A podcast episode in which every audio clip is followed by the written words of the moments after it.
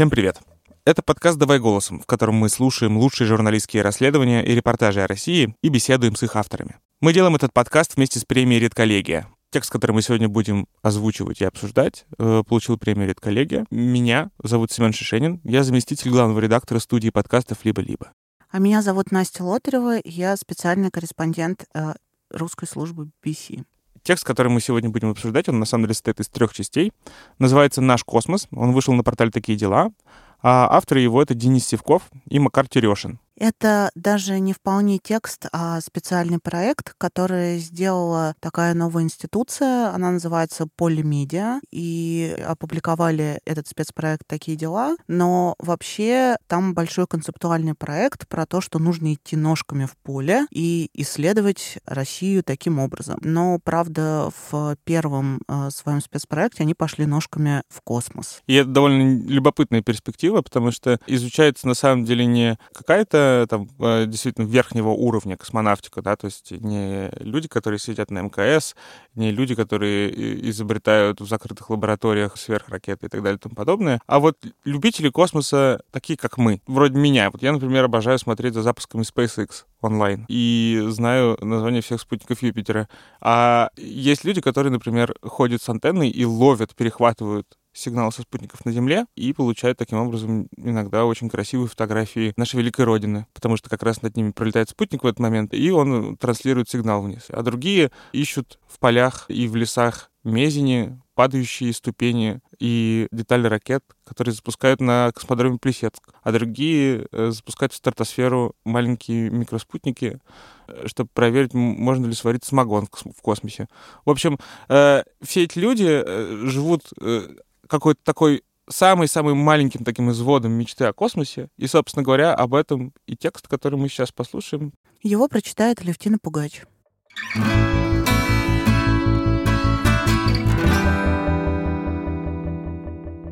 Нельзя просто так взять и отправиться в космос. Чтобы попасть в отряд космонавтов, нужно техническое образование, идеальное здоровье и физподготовка. Но даже это не гарантирует вам полет.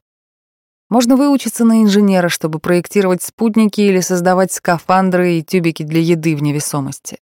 Но на этом пути вы рискуете стать невыездным и всю жизнь заниматься монотонной работой без единого шанса однажды полететь на Луну. Третий способ — космический туризм. Доступен он немногим. Например, в 2009 году миллиардер и основатель Cirque de Soleil Гила Либерте с помощью Роскосмоса слетал на Международную космическую станцию за 35 миллионов долларов. Наконец, можно создать стартап по производству ракет или космических аппаратов. Проблема в том, что в современной России коммерческая космонавтика еще более рискованная область инвестиций, чем в остальном мире, так что вряд ли ваша компания просуществует долго. Но есть те, кто находит способ дотронуться до неба, несмотря на все ограничения мы расскажем три истории российских энтузиастов, которые осваивают стратосферу, принимают сигналы со спутников и очищают Землю от обломков ракет, вопреки государственной монополии на космос. На автостоянке у горы Чигет шумно и многолюдно.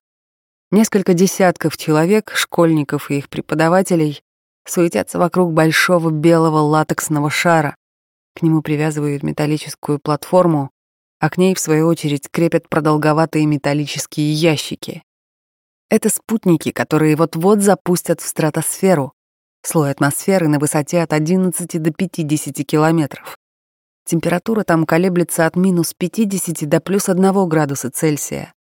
Дышать нечем, а уровень солнечной радиации значительно выше, чем на Земле. Почти космос. Спутники обклеены фотографиями родственников, друзей и домашних животных школьников.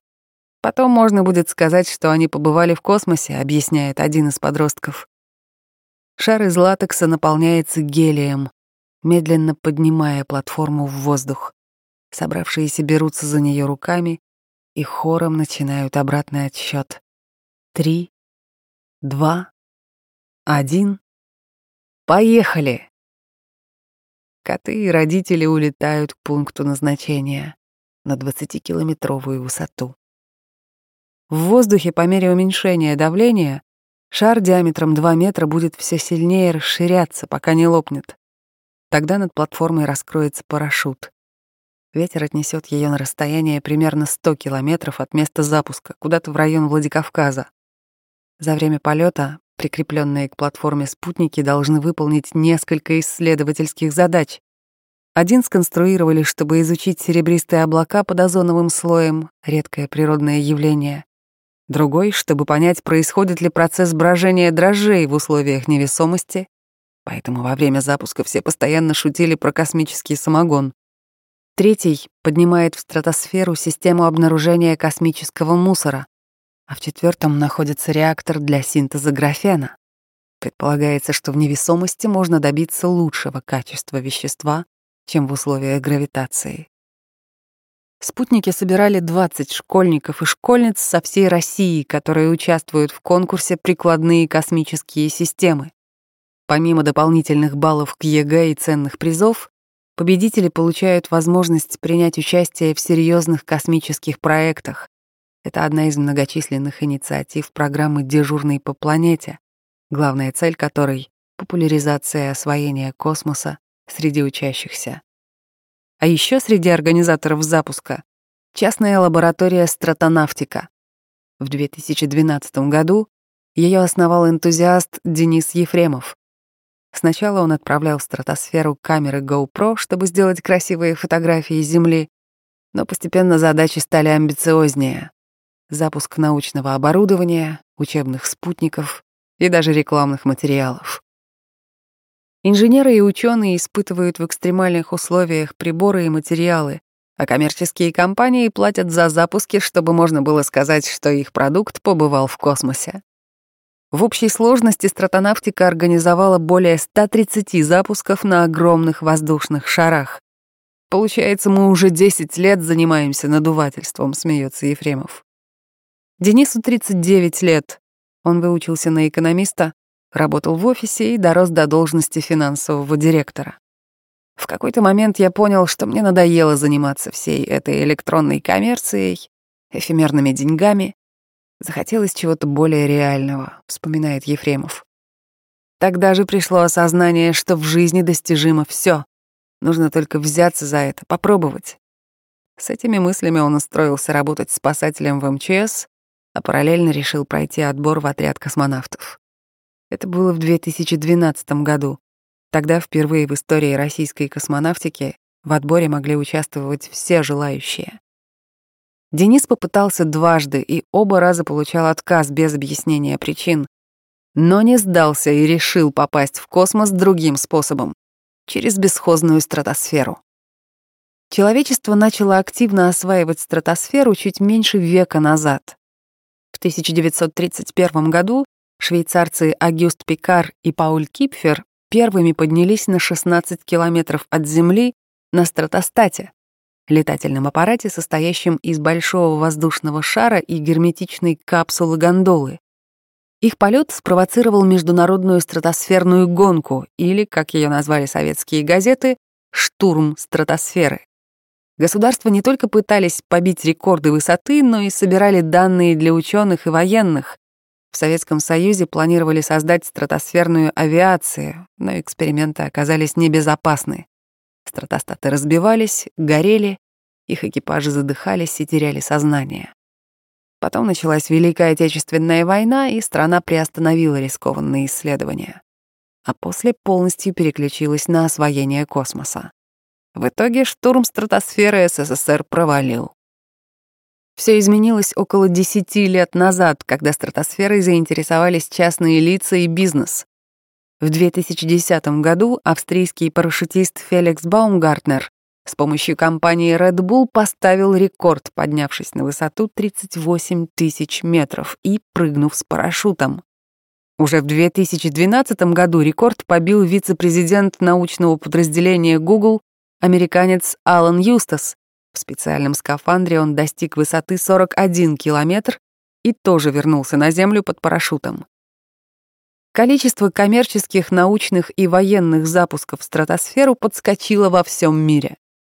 В России в пространство, оставшееся бесхозным после распада СССР, тоже стали проникать космические энтузиасты. Например, в 2015 году группа любителей из Санкт-Петербурга запустила в стратосферу капсулу с лабораторным мышонком по имени Шум и вернула его на Землю живым. Самым сложным было создать из подручных средств систему жизнеобеспечения мышенавта. Во время полета ему нужны были тепло, воздух и питание. Загоревшись идеей стратосферных запусков, Денис Ефремов узнал, что почти все необходимое для них можно купить в ближайшем магазине электроники. Кроме латексных метеошаров. Их продавал на eBay американский военный склад, избавлявшийся от старого оборудования. Еще одна непростая задача — найти пусковую платформу после приземления. Как правило, она падает в труднодоступной местности. Поэтому за несколько дней до старта нужно рассчитать траекторию полета, опираясь на данные о розе ветров, и прикрепить к платформе автомобильные маяки. Обычно их используют, чтобы отследить машину по GPS в случае угона. Но главным препятствием Дениса на пути в стратосферу оказались официальные структуры. Формально, без разрешения государства, в воздух нельзя запустить даже связку воздушных шариков. Десять лет разбираясь в российском законодательстве, я понял примерно следующее, объясняет Денис. Если на улице вы подпрыгнули на полметра, считается, что вы использовали воздушное пространство. И так как разрешения на это вы, скорее всего, не получали, вам светит штраф до 50 тысяч рублей. Ефремов был первым в новейшей истории России, кто попытался сделать все по закону. Сперва он обратился в Центр управления воздушным движением. Там ему сказали, что дадут разрешение, если то же самое сделают ФСБ и Генеральный штаб Минобороны. ФСБ после проверки дали зеленый свет. Как предполагает Денис, в ведомстве просто надеялись, что остальные инстанции точно откажут. В первый раз сбор документов на запуск занял у меня два месяца. Теперь делаю за два дня, говорит Ефремов. Как правило, с первого раза бумаги не принимают, но со второго все разрешают. Освоив простые запуски, стратонавтика решила взяться за стратосферный туризм. Сейчас компания разрабатывает технологию полетов. И одним из первых добровольцев надеется стать сам Денис. Несколько лет назад он вместе с командой раздобыл поддержанный скафандр «Сокол». Такой надевают космонавты, когда летят на орбиту в космическом корабле. В случае разгерметизации он защищает человека от агрессивной космической среды. Инженеры стратонавтики используют «Сокол» в экспериментальных целях, помещают в него датчики и камеры, запускают в стратосферу и испытывают разные системы жизнеобеспечения. «Почему мы так рвемся в стратосферу?» — рассуждает Денис. На высоте 30 километров под вами находится 99% всей земной атмосферы, а оставшийся один размазан на тысячу километров вверх. То есть мы видим примерно то же, что космонавты на МКС, просто угол обзора немного меньше. Когда понимаешь, что под тобой земной шар, а от губительного космоса тебя практически ничего не защищает, это непередаваемо. Тут приходит осознание, насколько ничтожны наши земные проблемы. Космонавты об этом часто говорят, мол, смотришь сверху на Землю, а границ не видно. И непонятно, почему люди дерутся за что-то, делят мир, суетятся, как муравьи. Вот ради этого чувства я тоже мечтаю однажды полететь в стратосферу. Космонавтом не стал, но, может, хотя бы это смогу. На следующее утро после запуска в Чигете платформу со школьными спутниками нашли в лесу под Владикавказом. В конкурсе победила команда, исследовавшая процесс брожения дрожжей, Ребятам удалось собрать данные из химических датчиков и доказать, что в условиях, приближенных к космосу, брожение действительно возможно. Кто знает, может, именно эти наработки позволят космонавтам будущего генерировать дрожжевое топливо прямо на орбите. Ранним утром 34-летний радиолюбитель Дмитрий Пашков сидит в лаборатории, заставленной парой десятков компьютеров, и внимательно смотрит в монитор одного из них. По голубому экрану ползут желтые полоски сигналов. Дмитрий наводит курсор на одну и слышит звук американского военного спутника связи. Белый шум, через который пробиваются обрывки каких-то фраз на английском. «Рано, вот и нет толком никого», — объясняет Дмитрий. «Попробуем поймать что-нибудь вечером». На этих словах из колонок вдруг раздается знакомый мотив. Сквозь шипящие помехи звучит гимн России. Видимо, наши радиолюбители троллят американских, смеется Дмитрий. Американский спутник, сигнал которого поймал Пашков, запустили на орбиту в 1960-х вместе с еще восемью такими же. Все до сих пор работают. Использовать их в своих целях первыми догадались бразильские наркоторговцы. В 90-х они связывались друг с другом в сельве Амазонки. Сегодня такими пользуются дальнобойщики, таксисты и туристы в районах, где нет сотовой связи. Помимо определения геолокации, по этим спутникам можно обмениваться информацией о постах ГИБДД, обсуждать новости и просто перекидываться шутками. Поймать их сигнал несложно, он не закодирован, нужно просто подобрать правильную частоту. Приемники-передатчики продаются на AliExpress, а программное обеспечение на Linux доступно всем желающим. Впрочем, Дмитрий обычно выбирает задачи посложнее. Дмитрий Пашков живет в мордовском городе Рузаевка, и работает системным администратором в филиале Саранского политехнического техникума. Там он настраивает компьютеры и серверы, подключает их к интернету, создает локальные сети, а свободное от работы время тратит на воспитание двоих детей и поддержание связи с космосом. Дмитрий — космический радиолюбитель с позывным R4UAB, где R — Россия, 4U — Мордовия, а AB его личный порядковый номер. Интересоваться спутниками Пашков начал в 13 лет. Искал в интернете схемы оборудования, заказывал в саранских магазинах радиодетали, вырезал из металла и варил корпусы для приемников и усилителей. «Мой дедушка был военным инженером связи. Наверное, у меня это от него», — говорит Пашков. Но объяснить, чем именно его увлек космос, затрудняется. Понимаете, я не могу долго сидеть на одном месте. Мне скучно все время слушать сигнал или долго настраивать компьютеры. Поэтому я постоянно переключаюсь с задачи на задачу. Но при этом всегда ощущаю себя частью глобального чего-то. Такое вот хобби. Некоторые рыбу ловят, а я ловлю что повыше. Первые люди с хобби, как у Дмитрия, появились в начале 20 века, почти сразу после изобретений Маркони и Попова. В 1920-х правительства начинают законодательно регулировать любительскую радиосвязь. Полностью запрещают передачи во время мировых войн, выделяют ограниченные диапазоны частот, заставляют сертифицировать оборудование, упорядочивают позывные. В ответ на это энтузиасты в 1925 году создают Международный радиолюбительский союз, чтобы отстаивать свои интересы. С запуском первых спутников от обычных радиолюбителей отделяют космические, те, кто стал принимать и отправлять сигналы на новые орбитальные аппараты. В 60-х в Америке стартовала программа радиолюбительских спутников «Оскар», а в 70-х несколько любительских спутников запустили в СССР с космодрома Плесецк. Сегодня, чтобы стать космическим радиолюбителем, нужна стационарная антенна на поворотном механизме, несколько переносных антенн для разных типов сигнала, приемник, передатчик, усилитель сигнала и компьютер со специальным ПО. Такой арсенал средств позволяет людям связываться друг с другом через знакомые спутники, находить новые, принимать и отправлять сигналы на МКС. Все это, с одной стороны, дает возможность дотянуться до любой точки мира, минуя официальные каналы коммуникации, а с другой — ощутить себя частью чего-то глобального. Иногда на этом даже выходит что-то заработать. Энтузиасты помогают университетам, частным компаниям и небольшим государствам найти спутник или связаться с зависшим аппаратом и перезапустить систему. Любимое занятие Дмитрия — поиск новых спутников. Он объясняет, по сигналу можно определить орбиту и скорость аппарата, вычислить дату запуска и понять, какую миссию он выполняет. Например, многие военные спутники имеют двигатели и могут маневрировать. Из-за этого частота их сигнала постоянно меняется. А есть спутники, которые передают сигнал, только находясь над своей станцией. Опытный радиолюбитель может вычислить, где она находится, а потом по карте определить, военный это объект или гражданский. Дмитрий сравнивает процесс охоты на спутники с поиском клада.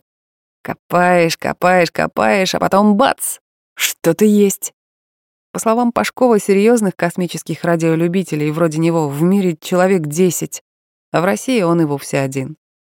Германцы, американцы, много народу из Японии, пара человек из Австралии и Африки, рассказывает Дмитрий. Общаемся через почтовую рассылку, в Фейсбуке дружим. Допустим, прогнозируется какой-то запуск на 20 спутников. Естественно, один человек не сможет все прослушать за короткий промежуток времени, поэтому распределяем их между собой. Все новые спутники космические радиолюбители вносят в общую базу. Например, на счету Дмитрия сейчас 797 находок. По традиции, человек, первым принявший сигнал от какого-то аппарата, получает карточку подтверждения. Ее оформляет либо компания, разработавшая спутник, либо страна, которая его запустила. У Дмитрия таких открыток целая стопка. Это что-то вроде охотничьих трофеев. Самое интересное, с личной подписью президента Литвы, гордо говорит он. Я первым принял сигнал с их спутника Литуаника Сат-1, который запустили на орбиту в 2014 -м. Иногда Дмитрий читает лекции о радиосвязи для студентов и школьников. Их слушали и учащиеся техникума, где он работает сисадмином. Некоторые заинтересовались и теперь тоже участвуют в охоте. А недавно, чтобы дать возможность попасть в космос как можно большему количеству людей, Дмитрий решил создать бесплатное приложение.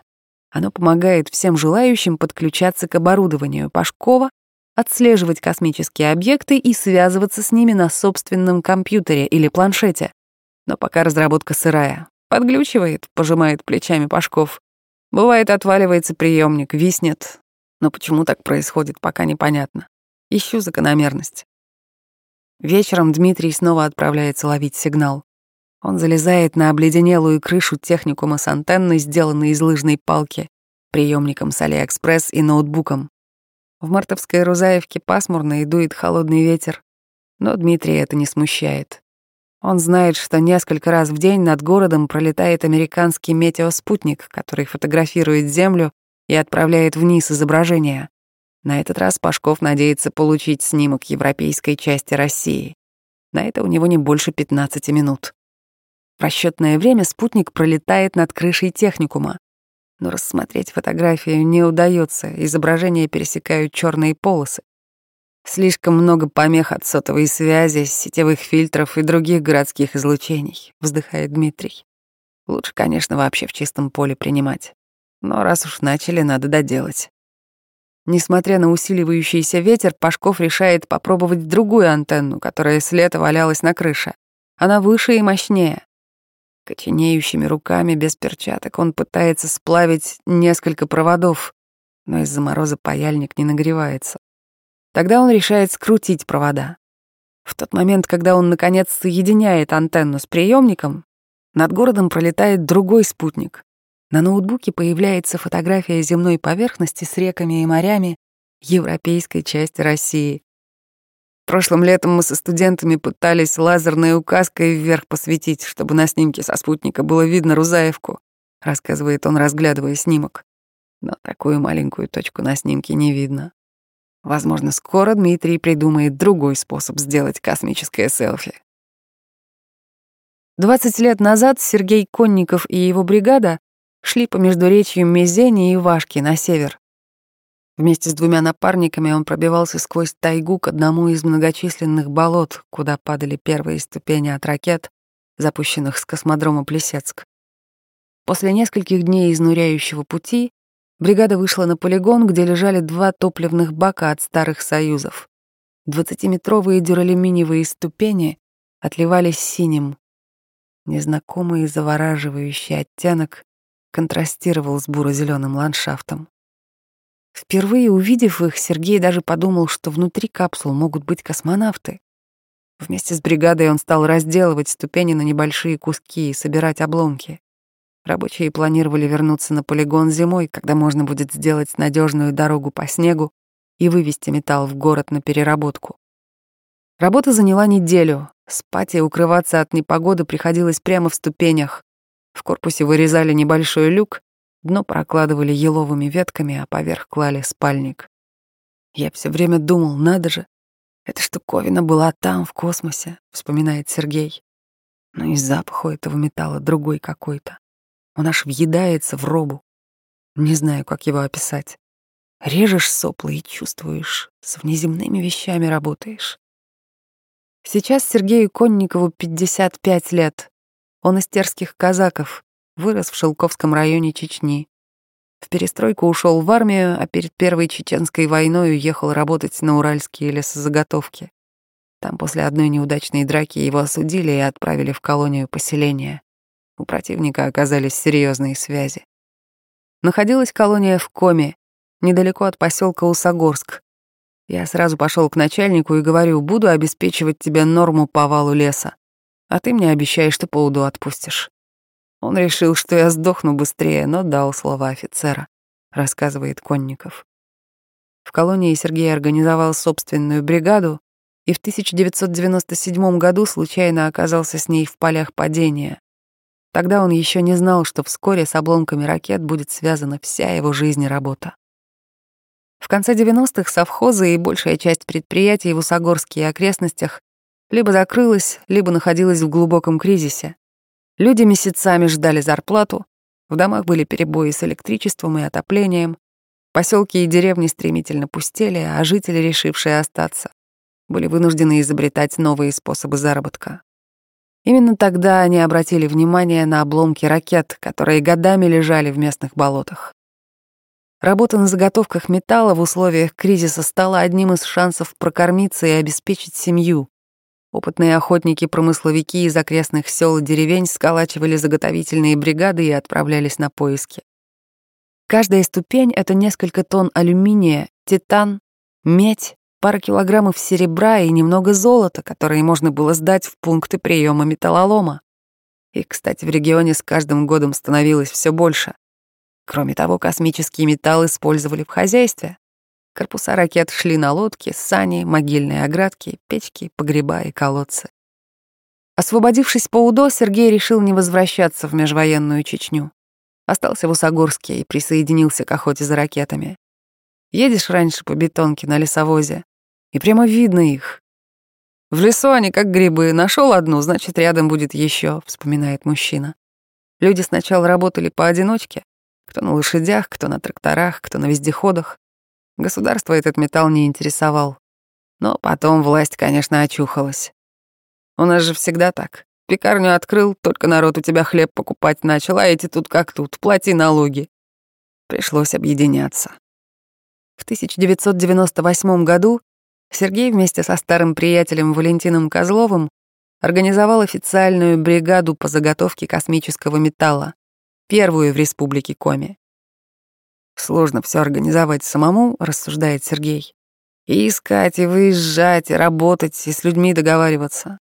Так что Валик у нас был главный, отвечал за то, чтобы все уладить. Валентин заручился поддержкой Министерства обороны, которому формально принадлежали все отходы космической отрасли. Это помогло бригаде закрепить за собой право собственности на ракеты, которое оспаривало множество других интересантов от местной республиканской администрации, выдававших свои лицензии на заготовку, до сотрудников милиции, стремившихся конфисковать металл. А еще бригады конфликтовали за находки между собой. «Мы в Верховьях Вашки работали, 20 дней пилим, потом обратно», — вспоминает Сергей. За один раз бригада могла заработать тысяч пятьдесят, а это 2003-2004 годы. Хлеб тогда стоил 5 рублей. Отсюда и конкуренция такая. Позже он поймет, что нашел в полях падения не только стабильный источник заработка, но и идею, которая заставляет его вновь и вновь отправляться вглубь мизенских лесов.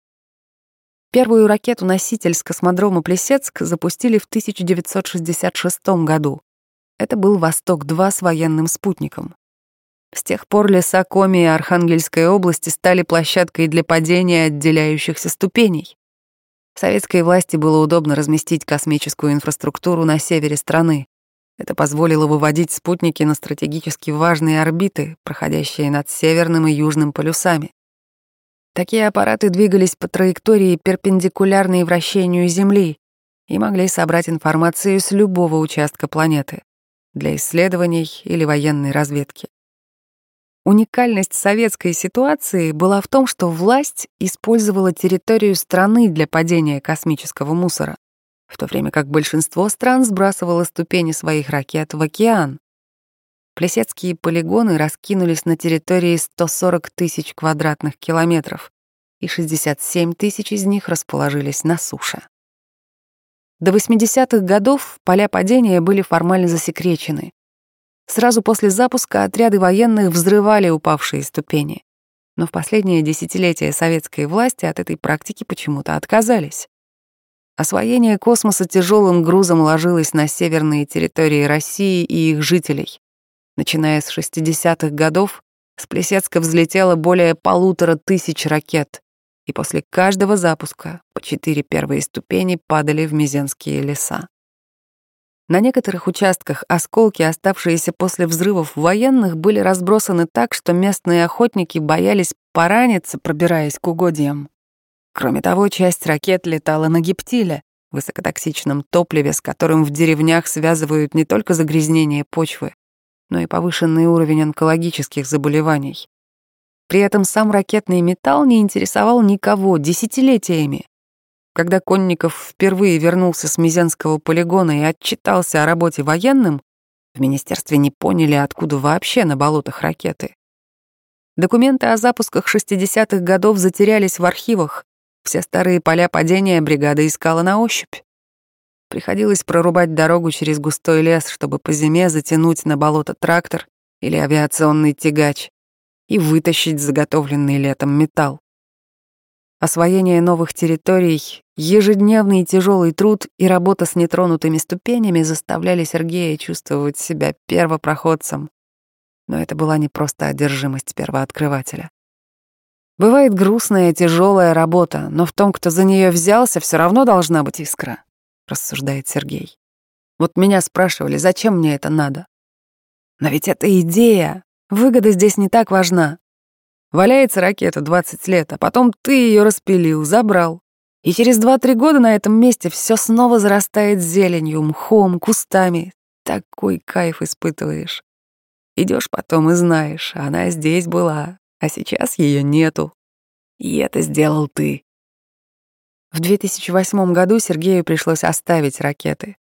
Из-за коррупционного скандала вокруг госзаказа на очистку полей падения некоторых сотрудников космодрома Плесецк уволили. Система заказчиков, подрядчиков и субподрядчиков посыпалась. Вскоре бригада Сергея потеряла лицензию на заготовку металла, а новую получить не смогла. На конкурсах выдвигали невыполнимые требования. Например, для участия требовалась лицензия на космическую деятельность, а чтобы ее получить, нужно было подать ходатайство от головного исполнителя, которым являлся победитель вышеуказанного конкурса. Такой вот замкнутый круг, разводит руками Сергей. Ему до сих пор звонят бывшие напарники и спрашивают, когда они снова смогут поехать в поля падения. Многие уже вышли на пенсию, но по-прежнему мечтают вернуться. Сам Сергей остался в Усогорске и сейчас работает на железной дороге. Меняет шпалы, забивает костыли, чистит снег. Все эти годы он ждет, что однажды его бригада снова вернется в поля падения. Идея не умерла, она умрет вместе со мной, задумчиво говорит Сергей. Запуски с космодрома Плесецк продолжаются. А значит, к старым ступеням в полях падения каждый год добавляются новые.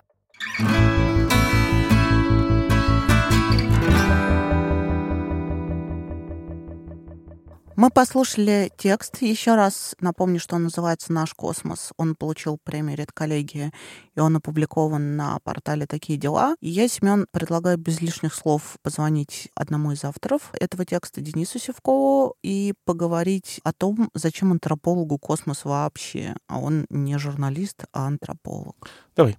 Привет, меня зовут Семен Шишенин. А меня Настя Лотарева. Привет, Денис. Э, добрый день. Вы только что прочитали ваши три текста про космос, который вышел на таких делах. Первый основной вопрос — это почему вот фокус в нем именно на тех людях, которые, в общем-то, особенно и не мечтают сами оказаться в, в космосе? Ну, дело в том, что когда мы читаем разные материалы про освоение и изучение космоса, не только в России, в мире вообще, мы скорее сталкиваемся с такими двумя распространенными э, нарративами, историями про то, кто и как занимается этим. Одна из этих историй – это история космической гонки. Освоением и изучением космоса занимаются национальные государства, в которых идет жесткая конкуренция за успех, за какую-то мощь, за технологический прогресс и так далее. Сейчас фокус сменился, и уже не только государства типа Америки Америки и, России, и Советского Союза сражаются друг с другом, а появляются новые игроки – Китай, Индия или, например, коммерческие компании, корпорации. И, например, вот новый виток так называемой гонки за Луну в прессе, он тоже вот в этом рассказе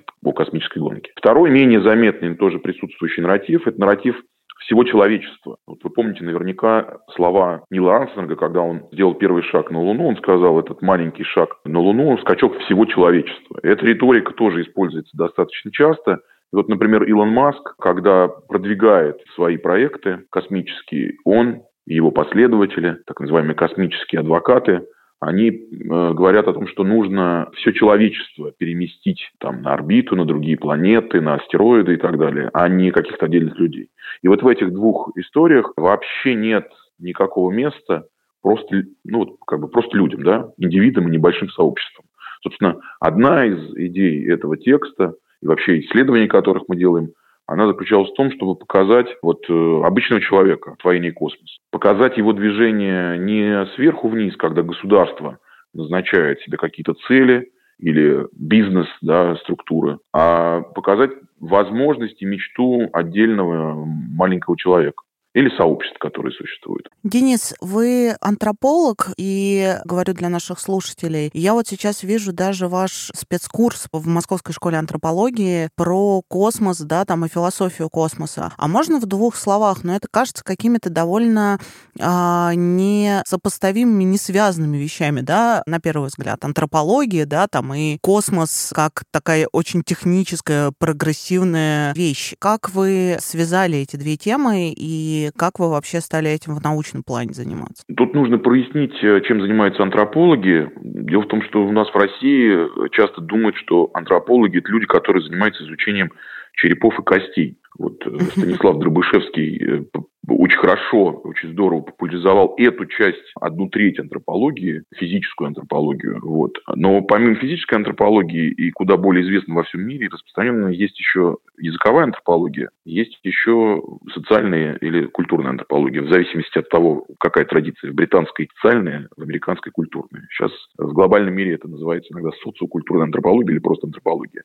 В общем, историческая антропология появилась как дисциплина, которая занималась исследованием всяких разных редкостей и странностей во вновь открытых мирах. Европейцы, американцы колонизировали различные там острова, джунгли и, собственно, людей, которые там жили. И эти люди казались прогрессивному европейскому человеку, прогрессивно здесь кавычки я беру, конечно, оказались чем-то странным, и, в общем-то, появляется такая дисциплина для изучения, но за свои там короткие 100, 130, 150 лет э, антропология прошла несколько этапов, и, собственно, уже в 70-е годы антропологи переключили свое внимание вот со всех этих небольших сообществ коренных народов на сообщества вообще. То есть они решили посмотреть на сообщества, которые существуют в городах, на заводах, не знаю, в высокотехнологичных компаниях или где угодно, как на нечто незнакомое. То есть вот такой термин отстранения, который из э, русского формализма пришел в антропологию, он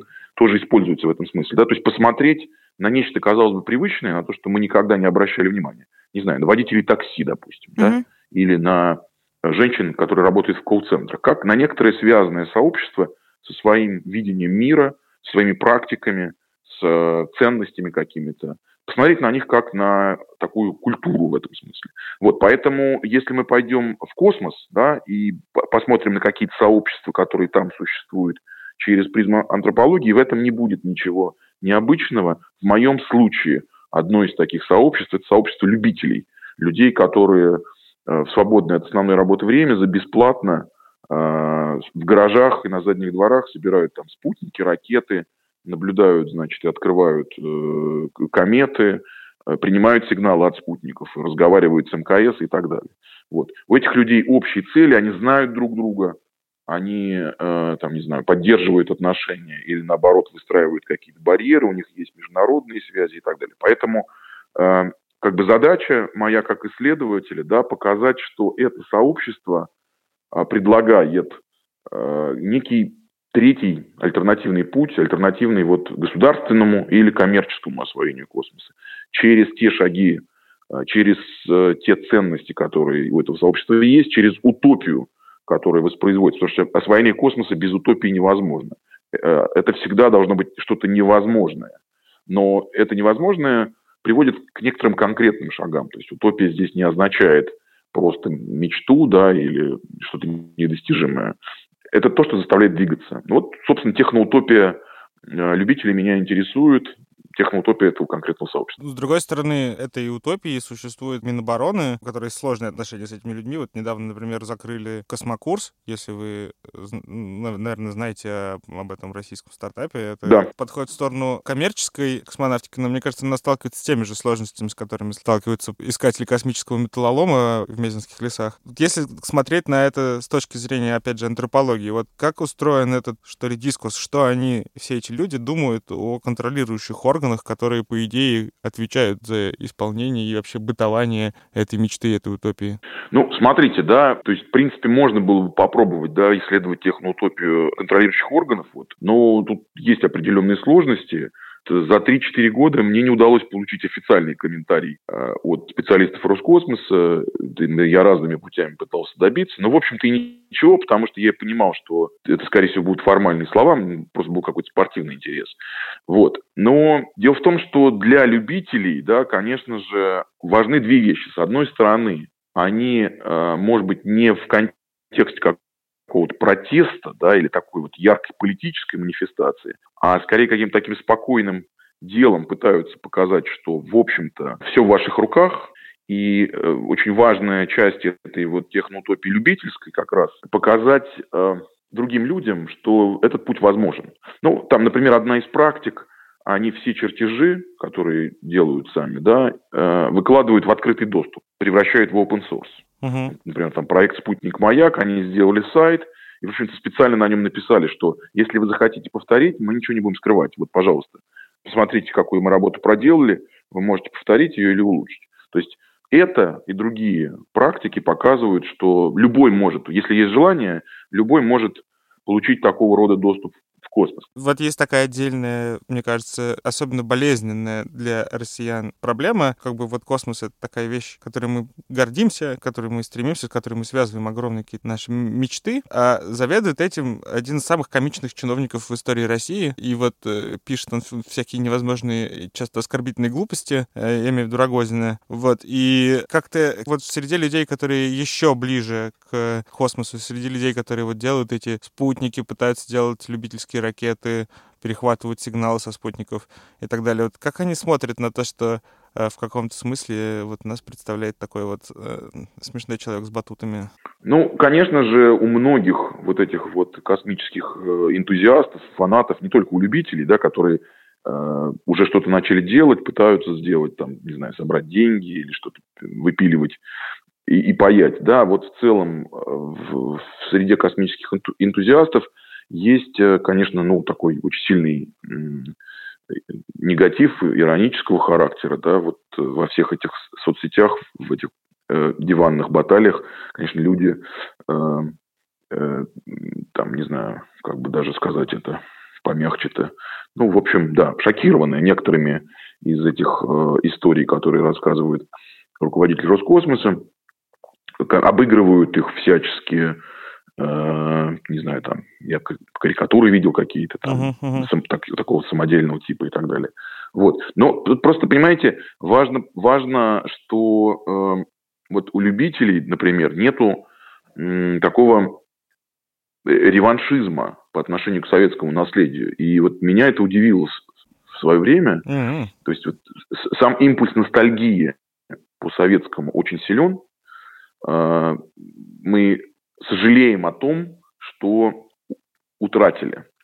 И э, я думаю, что Рогозин, э, он не просто вот такой какой-то взбалмошный, да, и мне кажется, он э, просто избрал определенную стратегию э, продвижения идей, э, определенную стратегию по связям с общественностью. Mm-hmm. Она шокирующая, она провокационная, но видны там песни, хлама, но он не сходит с, с как бы вот с, из эфира не выходит, да, из этого информационного поля он не выходит. Вот, но здесь надо специально изучать, просто мое там, там субъективное мнение, не больше. Но э, при этом э, у любителей вот в массе там есть разные отношения А кто-то мне там говорил, что, ну, не знаю, может, пару человек из 30, что да не, в общем, он нормальный, я с ним вот разговаривал, он там нормальный. Uh-huh. Вот. Но, кто, но кто-то, конечно, говорит, нет, это ужас. Вот, мы, Юра, прости, мы все потеряли, ну, вот все эти как бы вещи, да. Uh-huh. А э, при этом, э, что интересно, что вот я, у меня есть коллега в Англии, он, он, он тоже антрополог, у него исследование э, хейтов маска. Uh-huh. Да-да-да. Uh-huh. То есть вот он исследует в соцсетях что люди пишут по поводу э, Илона Маска и вообще вот этой коммерческой космонавтики, движение, которое называется New Space. Вот. И оказывается, и для меня это было удивление, что там тоже существует достаточно серьезный негатив. Просто мы в своем информационном поле, конечно же, его не видим. Но если бы мы присутствовали в соцсетях, ну, в том же самом Фейсбуке, например, да, вот, или на форумах, вот, типа какого-нибудь там э, Reddit, да, mm. то мы бы видели, что, в общем, достаточно много противников а, которые издеваются над вот этими взорвавшимися старшипами, э, ну, в каком-то количестве неудач, да, неудачных uh-huh. запусков, и так далее, и так далее, и так далее, и так далее. То есть, в принципе, эти ситуации не, не уникальны. Я брал интервью у разных-разных-разных любителей в разных-разных странах, вот, и там, собственно, тоже есть такая тема, связанная в Америке, например. Вот в Латвии нет, потому что маленькая страна, и там любители, они говорят – мы хотим, нам никто не запрещает, у нас нет контроля, потому что, ну, как бы нет индустрии, мы маленькая страна, и мы делаем это для того, чтобы показать людям нашим, несколько дремучим, да, латышам, что это круто, смотрите, в космос мы отправимся. То есть там любители снизу направлены еще вниз, понимаете, uh-huh. да? Uh-huh. Они как бы не контрастируют. А в Америке, например, в государстве, где технологии находятся под контролем, причем обратите внимание, этот контроль технологический, он работает вот на уровне так называемого черного ящика. То есть э, со временем потребители, те, кто покупают различные устройства, да, они все меньше и меньше могут влиять на устройство. В моем детстве телевизор стоял с открытой крышкой и можно было что-то там подкрутить. А сейчас э, а у тебя одна кнопка, и все это странным образом, значит, запаяно, да, ну, грубо говоря. Ну, вот сравните э, фотоаппарат пленочный, да, и мыльницу, то есть уже виден этот переход по превращению э, устройства и технологий в черный ящик. И вот один э, мой коллега, физический антрополог, э, похожий на Дробышевского, его зовут Кэмерон Смит, он профессор антропологии в Портландском университете. При этом он делает у себя в подвале скафандры, как любитель. Угу. Вот, то есть он сам изобретает скафандры и пытается сделать. Он, я у него брал интервью, и он мне сказал, государство не хочет, чтобы мы знали, что это просто, что ты можешь это сделать. Ну, то есть речь идет о том, что мы сами переизобретаем и изобретаем путь в космос вот снизу, да, и при этом, конечно, это политическая программа. Я повторюсь, это не протест, да, это не такая яркая манифестация. Это то, что называется реальная политика, да, когда своими каждодневными действиями, может быть, особо не рефлексируя и не думая об этом, ты, тем не менее, продвигаешь определенную повестку. И мне бы хотелось, ну, если все сложится, и книгу я про это все же напишу, да, мне бы хотелось в том числе показать э, в каком-то более широком контексте, что нам всегда казалось, что космос это что-то невероятно сложное и недоступное. Есть примеры, когда люди начинают это делать сами и добиваются каких-то успехов, успехов. И э, в этом смысле было бы здорово посмотреть на то, что нравится тебе или вам, да, там кому-то, uh-huh. да, какому-то сообществу или конкретному человеку, и посмотреть вот на эту сферу, которая раньше казалась вам недоступным, недоступной, не знаю, двор, дорога, э, какая-то деятельность, э, связанная там с поддержкой Э, социальных организаций или еще что-то, что ты тоже мог бы сделать. Можно попробовать сделать. Может быть, что-то получится. Понятно. Спасибо большое, Денис. И еще раз поздравляем вас всех с премией «Редколлегия». И желаем написать книжку. Спасибо вам большое. Всего доброго. До свидания. Пока.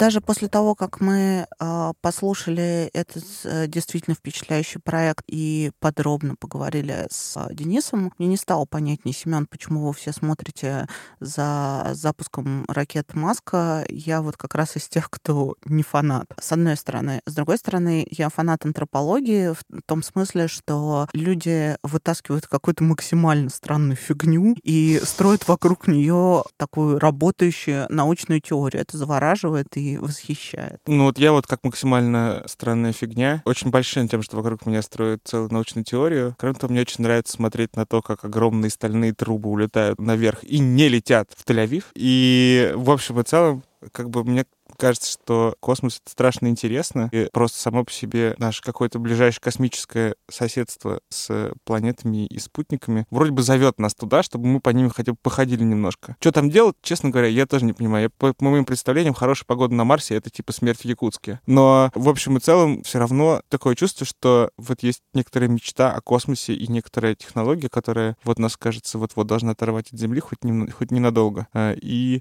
ну, здорово, что кто-то интересуется этим странным интересам моим и многих других. Я все-таки должна задать этот вопрос. А ты в детстве хотел стать космонавтом? Не, ни в коем случае еще. Теперь не знаю, как это прокомментировать, потому что я-то рассчитывала, что Семен хотел. Я вот в детстве, к сожалению, хотела стать журналистом, и главное, знаете, стала журналистом. Ну да, я а, тоже, поэтому, как бы, собственно говоря, извиняюсь.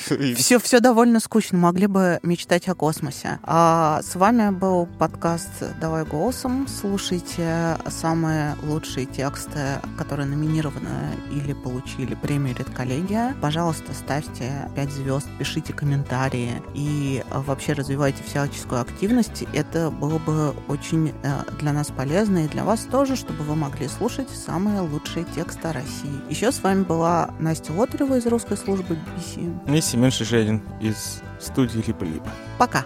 Пока.